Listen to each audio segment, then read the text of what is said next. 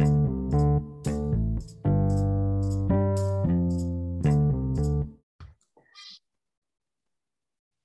い、始まりました。今回のゲストは、マイネットで取締役をやってらっしゃる、小家君に来ていただきました。今日よろしくお願いします。よろしくお願いします。ちょっと簡単にですね、最初に自己紹介をお願いできますか。はい、私、小出隆夫と申します。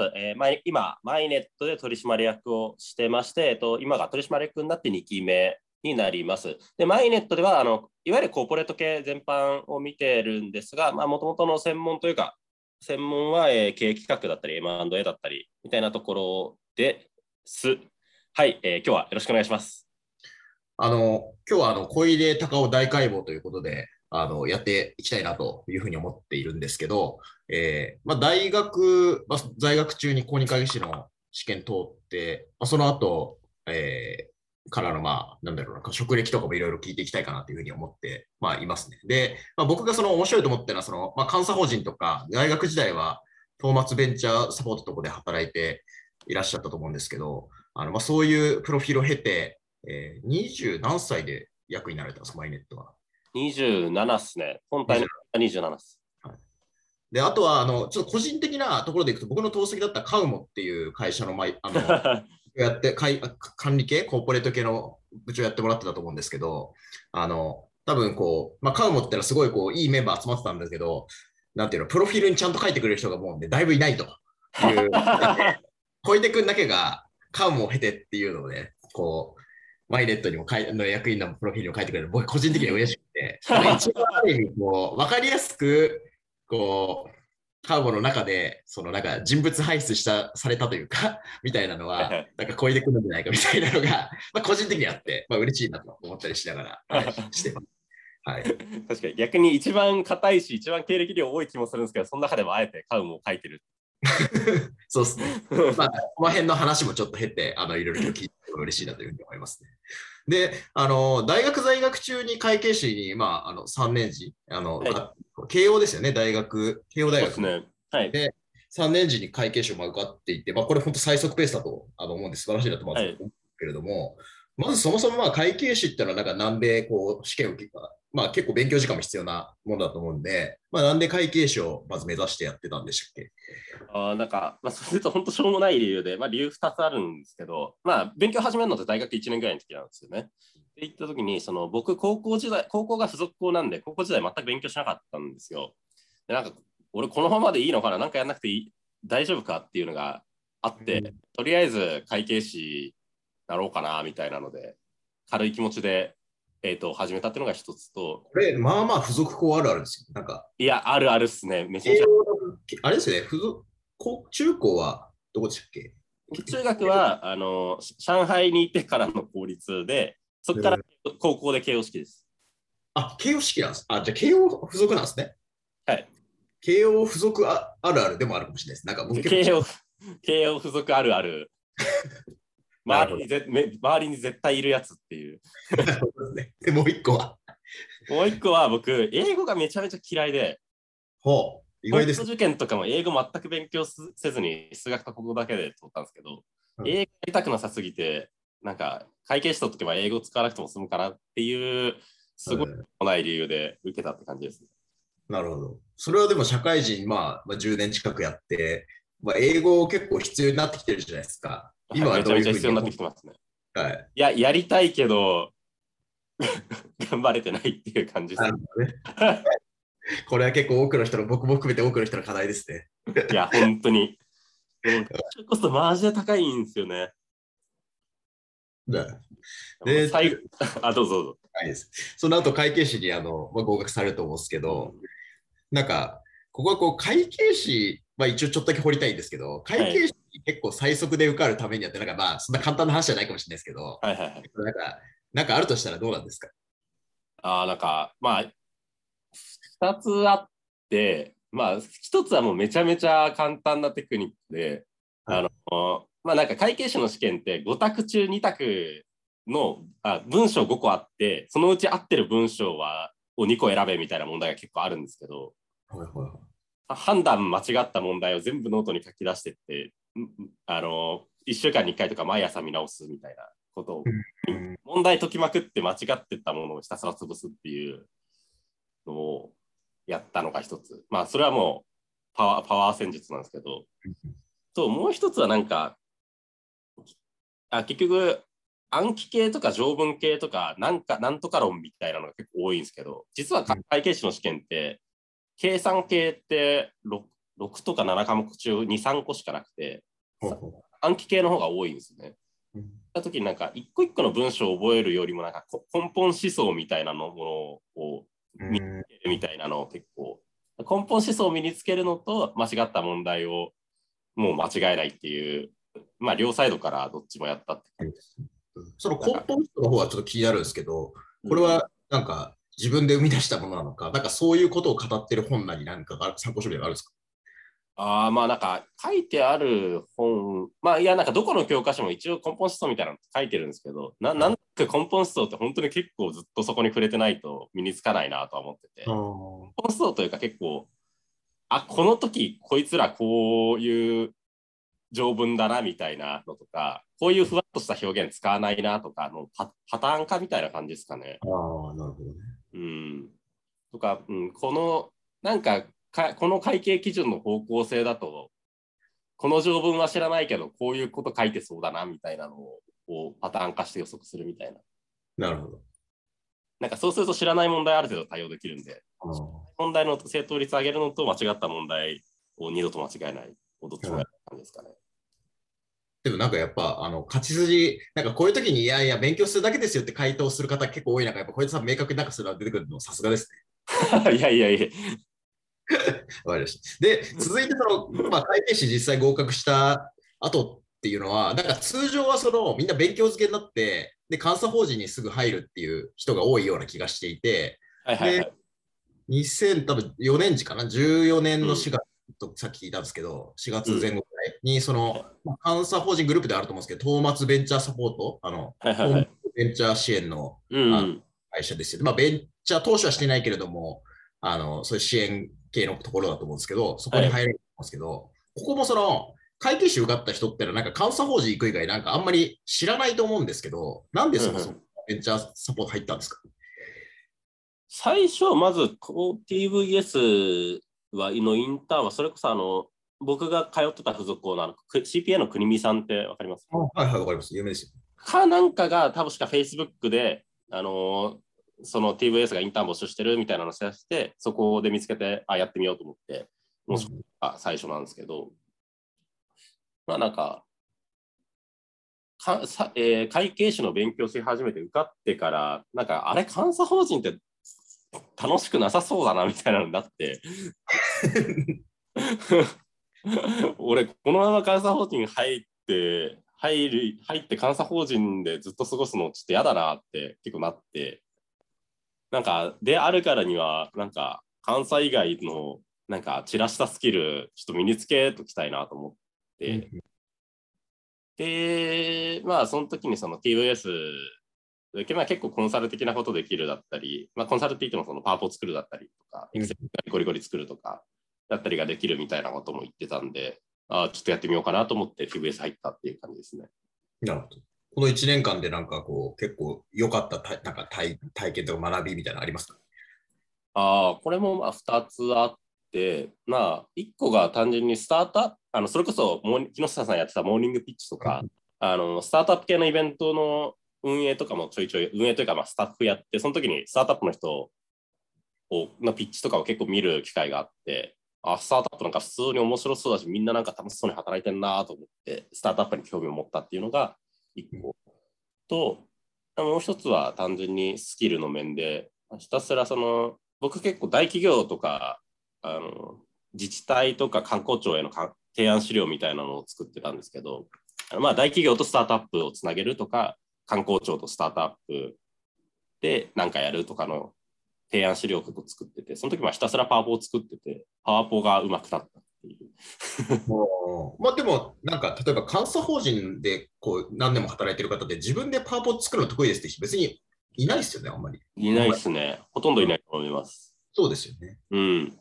だから BSPL とか見て、もちろんそのあと商標見て、まあ、監査していくっていうのがメインだから、ちょっと違うスキルですけど、なんか外から、ね、うん、僕も昔知らなかったし、なんか、何でもできるように思っちゃうんだけど、別に違うスキルですよね、全然。そうなんですよ。それ、まさにコンサルとかが持ってる、とか投資銀行が持ってるスキルとか。ですね。そうなんだ。うん、投資銀行の人もパワポは作れないんですよね、結構。パワポ作れるのはコンサルかなって感じ。作れない人もいますよね。MA とかでバイト作ってた人はいるけど、全員、どんな部署でも作るわけじゃないとか、そういう、ですよね。そうなんですよ。ファーム出身の人、思ってるほどパワポうまくないっていうのが意外と資料作られてみると、あれ全然ダメじゃんみたいに結構だったりするっていう。でもそういう意味では小出さんはなんか有名ですけど、マイネットの IR 資料を刷新して、それこそパワーポイントのなんか見やすさが結構、ね、有名だったり、なんかそのベースのスキルはこのトーマツベンチャー時代っていうのもある。そうですね。なるほど。量が結構ひたすら作ってたんで。なるほど。面白いです。で、続いて、その、トーマツに監査法人に2015年3月なんで、1年ぐらいですね、入っていらっしゃる。これが、いわゆる正式株入社っていう、その新卒入社だと思うんですけど、はい、そうですね。はい。ここはでも、結局監査法人入る、っていうのは、結局監査法人はやっぱり体験すべきだなっていう資格を持ってらっしゃるしっていう感じですか。その TVS でインターンしてって、本当は別に全然、僕は TVS のままでよかったんですけど、斉藤さんが、いや、会計士取ったなら監査法人で修行してこいっていうので、斉藤さんって、トーマツベンチャーサポートの社長の斉藤優馬さんが、一回そのまま、普通に監査法人で仕事をしろよっていうので、そのまま内定ももらってたんで、トーマツで働くことになったって感じですね。この監査法人ではなんかどういう、実際なんか業務はどうだったとか、あとは同期とか先輩とか、そういう働き方とか、そこにいる人っていうのはなんか印象としてはどういうふうにもありますか？この話するとすごいネガ側の話に結構いっちゃうんですけど、良かった面としては、法人って結構タスク量がすごい多いんで、タスク管理能力みたいなのがすごいついたと思います。結構監査法人のクライアントの部屋にこもって、朝から晩とか、全然終電超えとかまで働いたりするんですけど、結構その細かいタスクをブワーってみんなで持ち合って処理していくって感じなんで、なんかそれこそタスクリストをもっとかな、1人30個、50個ぐらい持って、それを1週間かけて潰していくみたいなことをやるんで、タスク処理が結構、というかその能力がついたかなと思います。めちゃめちゃ社会の基本的なことなんですけど、自分が2、3分で作業して先方が動けるボールは最優先にやるとか、そういうことは身についたかなっていうのが、1個ポジティブ側。ちなみにここも微細な質問するんですけど、そういうのってなんか Excel とかなんかスプレッドシートとかでうわってリスト作ってみんなこれは誰がやるかとか、なんかそんな感じですか？そんな感じです。Excel でやる感じ。スプレッドシート使ってなかったんで、Excel 応援して、これ誰ねみたいなのとか。こういうのも変わるんですかね、なんかそういうタスク管理ツールとかにこう、多分、監査法人そういうの遅いじゃないですか。遅い。絶対Trelloとか使った方がいいんで。はい。なるほど。で、もう一個はもう一個というか、ネガ側で言うと、結構、ザ体育会系で、いわゆるすごい旧来型の日本企業みたいな感じだったんですよね。結構、その話で言うと、例えばランチ行くと、なんかセット2つ頼めみたいな。中華で、カニ玉セットとエビチャーハン、どっちも頼まされて、めちゃめちゃ炭水化物食わされるみたいな。いつの時代みたいな。それはそのチームだけじゃないですか。いや、マジであったんですよ。トーマツの中でも、今なくなっちゃったんですけど、TS っていう一番体育会系の、それこそベンチャーとかの監査をやってる部だったんで、そこがそういう文化だったっていうのはあるんですけど。あと、もう一つ結構衝撃だったのが、僕がやってる途中でメールが基本のコミュニケーションじゃないですか。途中でチャットツールっていうので、Skype for Business みたいなのが入ったんですね。で、Skype for Business で先輩に、これ便利だなと思って、先輩にチャットしたんですよ。お疲れ様です、〇〇は〇〇でしょうか、びっくりマークみたいなのを先輩に送ったら、先輩に文章でびっくりマークとか使わない方がいいよってフィードバック返ってきて、ちょっと入れた意味みたいなメールの文面がチャットに来たらみたいな。そうまあそういうのは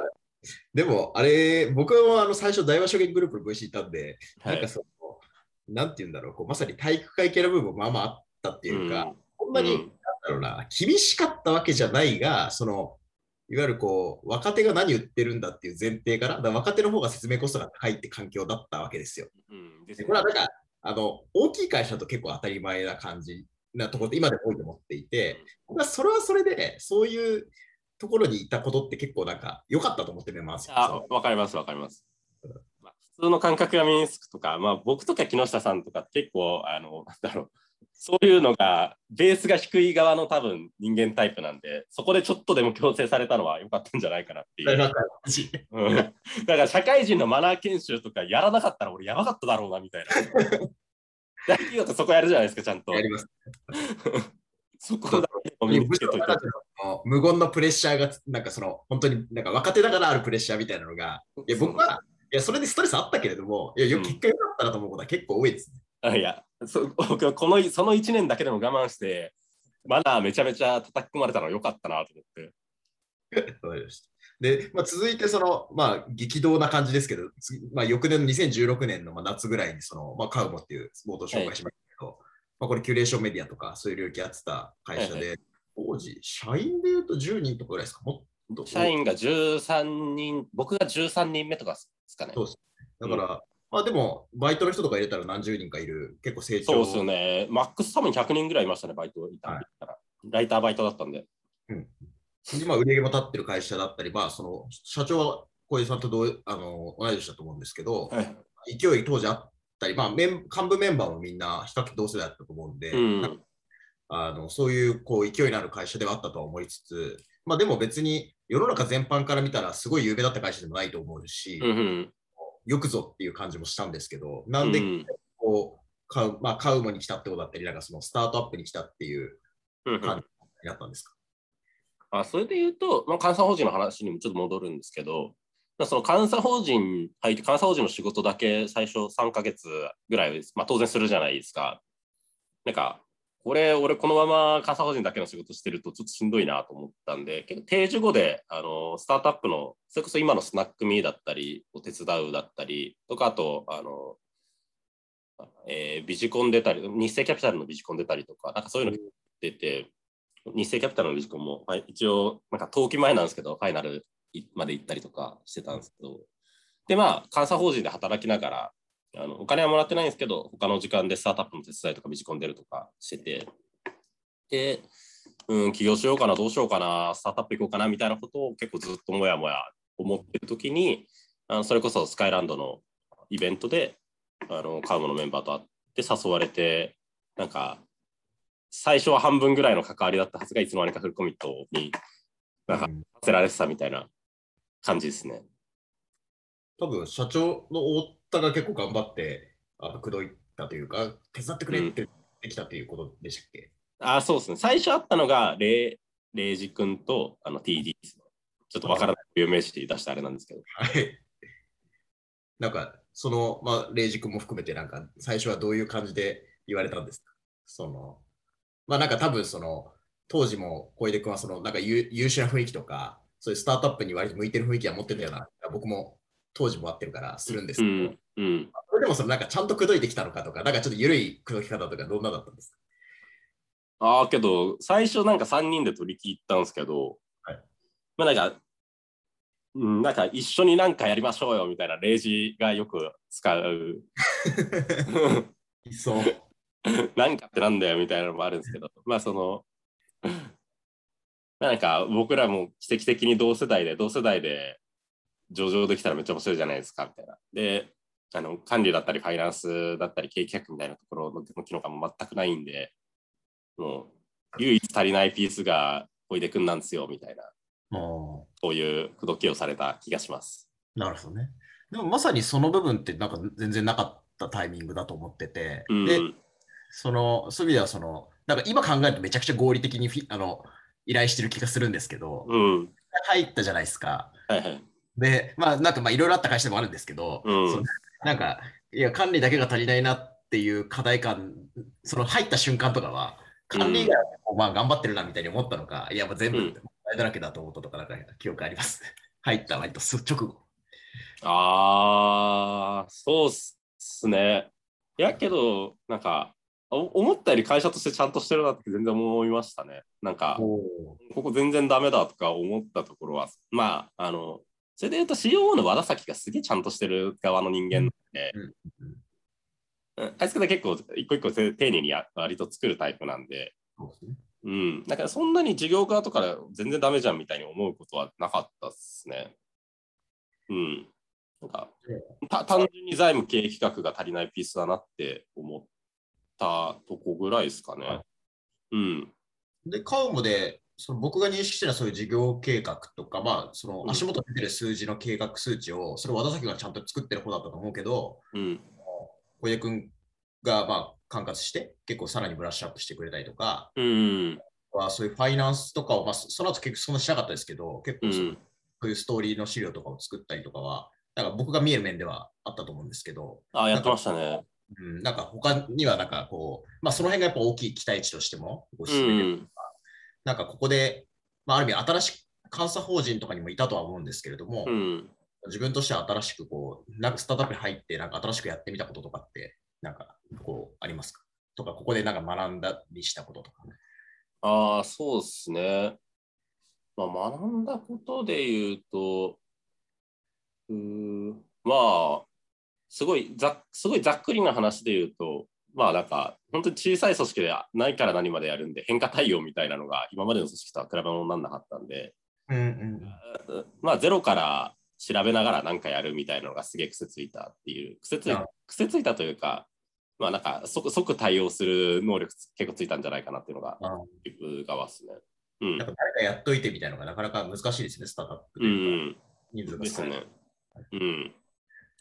けどカウも入って苦労したことはそんなないですね。まあただ1個あるとしたら監査法人から出てきたんでちょっと まだ守りの思考がちょっと残ってたのかもなとかは今思うと、まあその太田和光と僕が結構口論するみたいなのが社長の太田と僕が口論するみたいな場面結構あって、まあ、今となってはなんか何で口論してたのかも全然覚え出せないんですけどいやもっと今だったら歩み寄れてる部分あったのかもなとかは思います。うん、これあとなんかまあこのカウムの経験を含めても含めなくてもいいと思うんですけど、こういうこうスタートアップのまあでもやっぱり10番目ぐらいまでで最初から一応そういうコーポレート周りのまあ統括をしてくれっていうことだったと思うんですけど、結構いわゆるこうなんかじゃあ経理部長やってくれっていうよりはもうちょっとかなり広かったと思ってて、はい、別にそういう事業計画も作る、ファイナンス資料も作るみたいな結構短期間で僕やってもらったなって記憶があるんですけど、うんうん、まあそれはなんか決まってたのかっていう話、その役割が決まってたって話と、あとはそういうその10人目前後ぐらいまで入るそういうまあ会計士ホルダーでもいいし他でもいいと思うんですけれども、時になんか何を意識してスタートアップに入るといいと思うとかが今買うも経てもいいしそれ以外のいろんな体験の中でもいいんですけど、なんかフィードバックあれば教えてもらえますか。まあ、カウも入るときは、まあ、何個かあるんですけど、まあ、監査法人出身なんで経理とか最低限の管理はまあできるのが前提じゃないですか。うん、でその中で結構大事なのってなんか表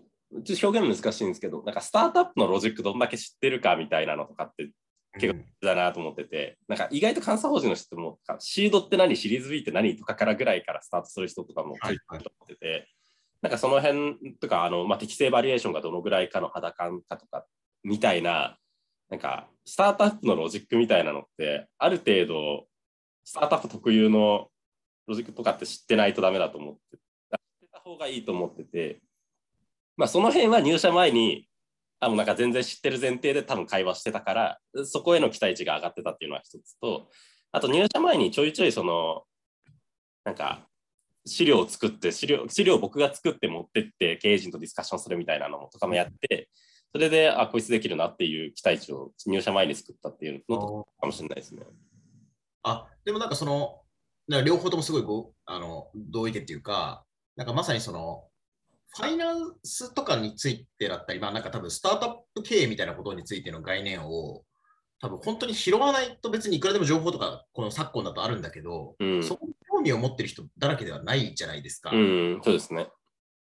それはやっぱあるっていうのと、あとは入社前とかからなんかその議論結構してみたり、なんかその資料とかテキストにわーっとまとめて、うん、自分から持ってきてくれる人とかって、まあ結構やっぱ実は少ないので、うん、幹部候補としてはそういうものってなんか自然と求められるし、会社側も求めていかないと、うんうんうん、してもらうってやっぱりすごいこう運でしかなくなっちゃうなっていうのはなんか最近ますね。だからそういうことやんないと、入って当たりか外れかぐらいになっちゃうんできついですよね。まあなんかそもそも人材数が少ないからそんなテストしてる余裕ねえよみたいなのもあるとは思うんですけども、うんうんうん、ただスタートアップにそう行きたい人側からしたらなんかそういうのゴリゴリやってた方が絶対いいなと思いますね。はい、そうですよね。でこれをなんか大きい会社に行くとなんか、まあ、いろんな人が教えてっていうのをこうやっぱ少しずつできるようになっていくから、うん、話なんでしょうけど、うん、より少ない会社で行くっていうところで行くとって感じですもんね。うんですね。教えてくれる人いないんで。うん、で、まあ、続いてその、まあ、だんだんとマイネットの、まあ、この今直近3年半、4年半か在籍されてる、はい、この話に移っていこうと思うんですけど、まあ、このカードも経てマイネットにまあ移っていったときに、なんでマイネットで働くことにしたとか、うん、そうですね。あたりはどういう感じだったんですか？そうですね。まあ、マイネット入る前にちょろっとフリーランス挟んでたんですけど、まあ、なんか一旦それで言うと、僕、フロントサイドのスキルを身につけたいなと思ってて、まあ、経営企画も財務も経理も、まあ、ミドルバック系じゃないですか、どちらかというと。顧客とそんな当たるというよりはどちらかというと会社内の話なので、でいった時にフロントサイドの仕事したいなと、まあ、それこそ売り上げを立てる仕事結構したいなと思って、うんうんうん、いった時にそうなんですよ。なんかちょっとスタートアップじゃなくて一回ちゃんとしたベンチャーがどうなってるのか見てみたいなと思って、うんうん、それで、まあ、マイネットとあとはそれこそ悩んでたところで言うとラクスルとフリーとあとは、まあ、そこはスタートアップだったんですけど、ボクシルのスマートキャンプとか、はいはいはい、と、まあ、話して、誘われて、まあ、内定もらったり誘われて、そこの4社で悩んでて、結局、マイネットにしたって感じですね。なんですね。うん、マイネットは15年11月上場で入社2000、小池さん入社あそう上場後なんですけど。上場、そうですよね、1年半とかか。うん。タイミングでした。マイネットその中で選んだのは、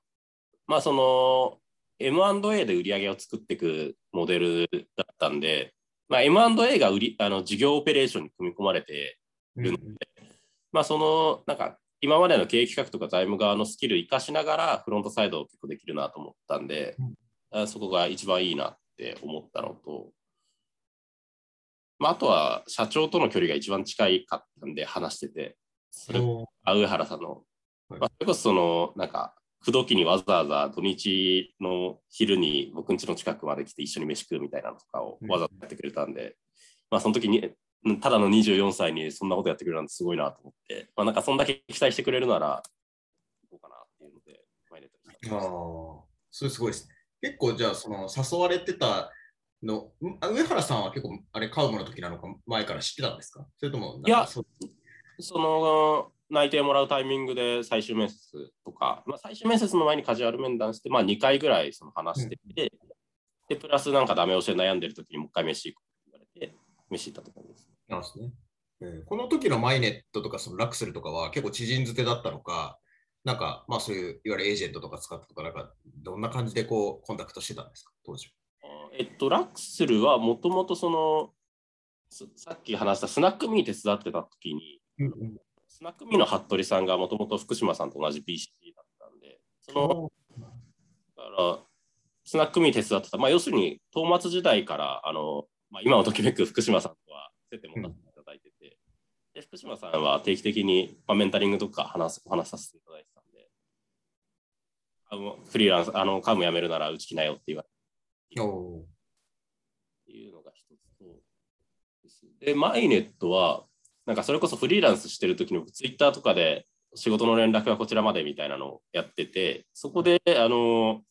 ゲーム8の西尾さんからはいはい、DM いただいて西尾さんと話して、で西尾さんは普通にリクルーティング目的でのメスだったんですけど、なんか買うも終わってちょっとゲーム8でゲーム系攻略メディアもういいかなっていうので近い領域ですでそしたらなんかバイネットもしかしたら向いてるかもしれないからちょっと会ってみないって言われて西尾さんからつながれたっていうのが買うもにいた経緯ですね。なるほどですね。西尾さんそういう意味ではなんかいいご縁を作っていただいて、当時もうあれですか、グノシーのグループですか、マイネット。当時もう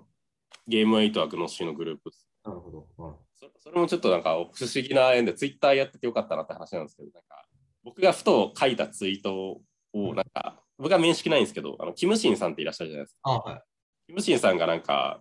僕のこと全く知らないのに急にリプを投げてきてくれて。はい、前向きななんかリポを投げてきてくれて、でなんかそれを西尾さんが見て、なんか筋良さそうなツイートしてる人だなと思って連絡してきたみたいな。そうツイッターはやってるといいですよっていう話なんですけど。そうですよね。意外と見てますしね。うん、そう。なるほど。ツイッターね、だいぶブランディングもできると思うんで。うん。マイネットにじゃあいざ、入ってでそういう多分、ゲームの MA っていうのを今はちょっと新規をどんどんやるっていう感じじゃないですけど、おそらく入られた時ってのはゲームのいわゆる開発、僕の認識だと開発と運用があってリリースされたタイトルの運用を引き取る M&A みたいなのを中心軸に据えてる頃です。そうです、はいはい、で M&A のチームに入りながらプロジェクト推進をするみたいな、MA 自体をやるとか、そういうプロジェクト推進するみたいな役割だったからですか。そうですね。しかもなんか僕らのなんか MA だともう結構こっちが買わせてくださいって結構でかいゲーム企業回る感じなんで、なんか営業側面が結構強いんですよね。はい、結構それこそ月商1億とか買ってるタイトルをこのタイトルそろそろ卒業しませんかっていうので。ひたすらゲーム企業もあってくるで、ゲーム企業も結構数限られてるんで、ある程度ルート営業的にはなってくるんですけど、ひたすらゲーム企業の人と話してなんかないですかねみたいなので、ちょっとこれ検討してほしいって言われたらそのゲームタイトルのデータもらって事業計画引いてみて、こんぐらい価値つけれるよねとか、そもそも買えないよねとかをやって買えるとなったら、それこそ具体的な価値算定進めてって、僕一人じゃさすがにできないんで、ゲーム側のエンジニアとかにゲームの穴ないかとか、ゲームシステム的に問題ないかみたいなのとかも全部やってって、買収していくみたいなのをやってました。なんか、この当時の、17年なのか、ちょっとその翌年ぐらいで見てますけど、公開か、言って問題なければなんですけど、全体何件ぐらい年間デューデリして、何件ぐらい実行してみたいな感じだったんですかね。そうですね、多分、本当に結構巨大型の M&A となんか定常テーションみたいなのが分かれて、巨大型で言うとそれこそクルーズのゲーム事業とか、グループスのとかと、であとは月商2000万から1億ぐらいの小さめのを、1億って全然小さくないんですけど、っていくので、その定常側が年6本ぐらいを、年6本から9本ぐらいを多分買ってて、で軽くDD したのでいうと多分30ぐらいですかね、年間で。30なのか40。数字ももう、ある程度、上場会社とかだったら分かるよねとかっていうのがああいうので分かるよねって状態で話してるわけですね。そうですね。100探さなきゃいけないわけじゃなかったってことですか、そっち側は特に。そうですね。逆に言うとそうなんですよね。当たる側が絞られるんで。そんななんか無限になんかドアノックするみたいな感じじゃなかったです。さすがに。小さいは比較的小さい、億単位ぐらいの。ルートはどのぐらいの DD と件数ぐらいなんですか。ごめんなさい。それが、あれです。月商2000万から1億が年間30とか、3050DD ぐらいで買ったのが6、9件ぐらいって。なるほど。1年間で。大きい方とかでいくと、大きい方はもう本当になんか年に1、2回社長に直で相談が来て、こっそり進めるみたいな感じなんで。ああ、じゃあもう母数なんかすごい多いですね。もう1年に 1,2 個ぐらいって感じですね。でもでかいやつだともうゲーム事業ばっこりとか会社ごとそのままとかなんで、でうちが変えるスコープってなると相当少ないので、それは上 の上限の意味でも下限の意味でも。その M&A のこうチームの最盛期って何人ぐらいでその MA を回してたんですか？ああ、まあその時はちょっとい過ぎだったんですけど、まあ6人ぐらいいましたね多分。全然すごい多い気もしないですけどね。あ、本当ですか。3年30件とか、はい、デビューして、それも深いリードリを結構してると思うんで、で、そうですね。6から9件決めてるって感じだっていうと、だからそういう意味ではすごいこう、そこにいたメンバーって、まあ今、独立してる人とかも結構独立していると思いますけど、経験積める環境だったって感じなんでしょうね。そうですね。経験としてはいいんじゃないかなと思います。まあ、営業スキルも最低限身につくし、まあ、事業計画とかも引かなきゃいけないしとか、まあ、あと社内の巻き込む人数がすごい多いんで、まあ、なんか会社内における調整能力みたいなのは上がるかもしれないですね。なるほどね。うん。なんかこう最後、まあ、一番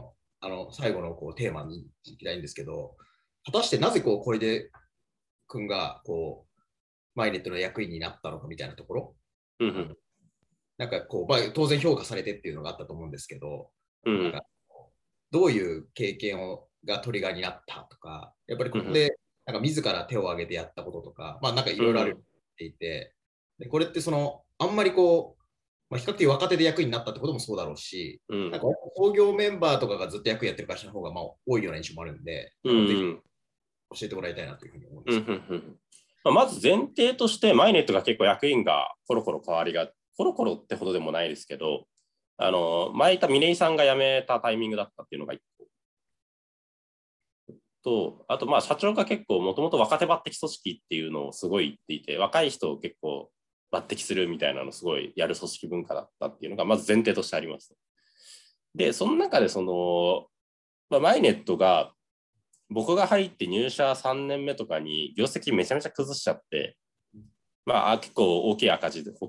でって言ったときに、まあ、ターンアラウンドをやりますって言って手を挙げて、ターンアラウンドを、まあ、ターンアラウンドの計画を引いて、まあ、それこそいろん、まあ、なんだろうな、係数管理の意味でも、事業マネジメントの、まあ、ヒューマンマネジメントの意味でも、体制とか全部変えようねって言って、変えていって、でまあ、もちろんそれだけじゃないんですけど、その翌年に黒字転換して、まあ、それ評価してもらって役員になったって感じですね。すごい書いてあると。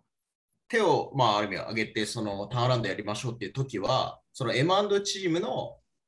一メンバーだったのか、そういう経営企画とかもこう入ってってくれみたいな形にもうなってた時なんですか？あ、その時で言うと、社長直轄の一人で企業戦略室っていうのをやっていて、なんかスタートアップの出資とかファンドへの出資とかもやってたりとか、あとはまあ社長の壁打ちをひたすらするみたいなことを割とやっていて、ちなみにそこにこう移ったのは、なんか M&A の中でのこう動きが良かったみたいなことだったんですかね。あとか、それこそカウモ時代からでなんかスタートアップのつながりがちょいちょいあったんで、なんか勝手にスタートアップのその出資案件とかを会社に持ち込んでて、はいはい、でなんかそっちの分量をしれっと増やして、これ別なんで一人で。こっちとかでやっていいですかみたいに社長に言って、じゃあ一人でそっち専門でやる部署作ろうかって言って、そこを一人になったって感じですね。最初ゲームそう前提っていうかですね。ゲームの M&A やりながらしれっと他のことを、うん、まあ本業は崩さない前提でやってて、こっちフルでやりたいですって言って、一人で独立したって感じですね。なるほど。でそのスタートアップの出資とかファンドへの出資とかをやってるときに、まあ、会社の業績崩れて、いやこれ普通にスタートアップとかファンドに出資してる場合じゃないじゃんってなってそんな場合じゃねえよと思って本業立て直しなきゃなと思って、あじゃあ僕やりますよってなってやってったって感じです。その時にその、まあ、ある意味もっと子さんのメンバーとかその経営企画側のメンバーもなんかおそらくいたとは思うんですけど、うんうん、こうやるってことに対しては、新しい取り組みだったから、まあ、手を挙げた人がやるってなったのか、なんか、ちょっと現場なのか、既存メンバーとのなんかこう、そういう、こう、なんだろう、しがらみみたいなものは、あんまなかったんです。なかったといえば嘘になるんですけど、まあやっぱり資質的になんかその上場しちゃった会社の結構コーポレートとか経営企業、守り寄りの人がすごいいる状態になっちゃったんで、予算もとりあえず積み上げて作るだけみたいな、の意識がほぼ入らず、積み上がった数字見てこれやばいじゃんって なるみたいな、とかの結構経営企画とか管理会計になっちゃってたんで、正直そこに任せるというよりはもうなんかゼロでパラレルになってもいいからゼロで作ろうっていうのでパラレルで動いてたって感じですね。その、まあ、現場からターンアンドプランが出てくるとしても、まあ、こういうのを作っていい方でやっていこうとか推進できる方でやろうみたいなとか、まあそうですね、まあ、実際出したというか実際やってたのは本当僕だけなんで、その現場側の人は特に、ね、あんまやってないんですけど、ここはちなみにやっぱりスタートアップの頃というか、まあ、上場前とかだと結構やっぱりどんだけ投資して成長できるかみたいな感じだけど、上場して、まあ、利益がある意味良くも悪くも出るようになるとちょっと投資とかが、まあ、比較的やっぱりどうしても積み上げ型になるみたいな構造はあるかなっていうふうな捉え方ですか、さっきの話。いや、積み上げになる理由はやっぱ、まあ、2つあるのかなとは思うんですけど、2つ1個はそのやっぱ上場前って確実にその3年5年の計画って常に引いてるじゃないですか、上場に向けて。なんで自然と事業計画がトップダウンで作られるっていうのが1個あるなと思ってて、まあ、あとそれこそその条件と辻褄を合わせるためにもうどうしてもここは達成しなきゃいけないみたいなトップダウンがめっちゃ強くなるじゃないですか。それが上場した途端になくなるんで、なんかトップダウンでやらなきゃいけないかった理由が1個なくなっちゃう。っていうのが一つと、あと部署が増えすぎるんで、部署がめっちゃ多くな、組織が増えて部署が多くなると、結局部署ごとに予算作らなきゃいけないんで、となると部署ごとに予算先作らせて、それ積み上げで作ろうってなっていくって感じです。それはそうでしょう。確かに。まあ、ただ、トップダウンで作った方が確実にいいですね。今はもうマイネットの予算は、最初トップダウンで作って、まあ、トップダウンで作ったものをベースに、各部署にざっくり割って、そのざっくり割ったものをベースに積み上げ予算を作らせるみたいな感じで、折衷案的な作らせ方をしてます。面白いです。あと、まあ、マイネットで今の小出さん、その君の中で、なんか、やっぱスキルが多いなと思っていて、それは単純にその、まあ、トーマツベンチャー、監査法人トーマツ、スタートアップのコーポレート部長とか、まあ、いくつか経験をし、あと M&A の現場とか、それをやってきたからっていうことで片付けるには結構、なんかすごいなといつも思ってるんですけど、なんで、だから IR もできるだろうし、別にファイナンスも仕事もできるだろうし、まあ、別に経理とかも、部長とかで管轄、今も部長役員で管轄とかもできるだろうし、かなり幅広だなというふうに思うんですけど、これはなんか、なんでこれができるようになったっていうのって、棚卸しするとあったりしますか？なんかこれ言うとちょっとなんかうざいやつ感出るんですけど、結構飽き性なんで、なんかやったことすぐ飽きしちゃって、結構すぐ他のことに手出したくなるんで、それやってるとスキルがいろいろ身につくがあるのと、あとやっぱなんか僕人生において引き出しの量ってもうめちゃめちゃ大事だと思ってて、なんかとにかく引き出しの量を増やすべきっていうのが結構深く思ってて、なんか、それで意図的にそうなってる部分もあるし、質的にそうなってる部分もあるしって感じですかね。なんかやっぱりまあ新たなことやるときも、最初は既存の何かからの転用じゃないですか。っていったときに、なんか転用できる具材が多い方が確実に学習コストも低いので、なんかある程度いろいろできるようになっていくと、次なんかやるときに割と何でもすぐできるようになるみたいなのがある気はしてて、なんかそんな感じですかね。なんか、まあとはいえ僕もファイナンスとかめちゃめちゃ大きいファイナンスやるって言われたら全然わかんないですし、なんかそれぞれめちゃめちゃすごい深い専門性あるかって言ったら全然ないんですけど、だけどなんかそれでいいかなって思ってます、結構。まあでもじゃあ適度に飽き性なことがこういう、ある意味こう、僕はすごい素晴らしい、スタートアップとしては素晴らしいキャリアを積んでると思うんですけど、うん、好転するケースとかもやっぱあるし、どっちかというと多分会議者の人だってやっぱりこうずっと会議者やるじゃないですか。うん、まあ、今はね、スタートアップに流れてきてるとは思いますが、うん、ここはやっぱりこう、いろんな経験を積むことの大事さっていうことなんですかね。うんですね。まあ、結構多分会計者の人だとかだと、最初入って、ここそんな時間使わなくていいよみたいな時間の使い方とか結構しちゃう可能性はあるなとか思うんで、なんかそこは適度に雑に適度にいろんなことをやるに、ある程度シフトした方が楽な気がしますね。うん、じゃあ最後は起業家だったりとか、まあ、もしかしたらこう監査法人にいたり、まあ、プロフェッショナルなファームにいる人だったり、興味あって聞いてくれてる人もいると思うんで、なんか最後メッセージがあればいただけませんか？そういう人たちに対して。そうですね。まあ、じゃあファームとか監査法人とかいる方とか、スタートアップの管理やってる人とかに向けてで言うと、SNS やろう。とにかくいろんなことをやろう。いろんな人と会おう。この3つかなと思います。SNS やろう。いろんな人と会おう。いろんな人と会おう。いろんなことやろう。あ、いろんなことやろうか。うんでもシンプルだけど、その辺はなんかみんな真逆に走ってるかもしれないですね。うん。はい。そうですね。いろんな人と話すのもめっちゃ大事なんで。なるほど。はい。それでは、小出さん、ありがとうございました。はい。ありがとうございました。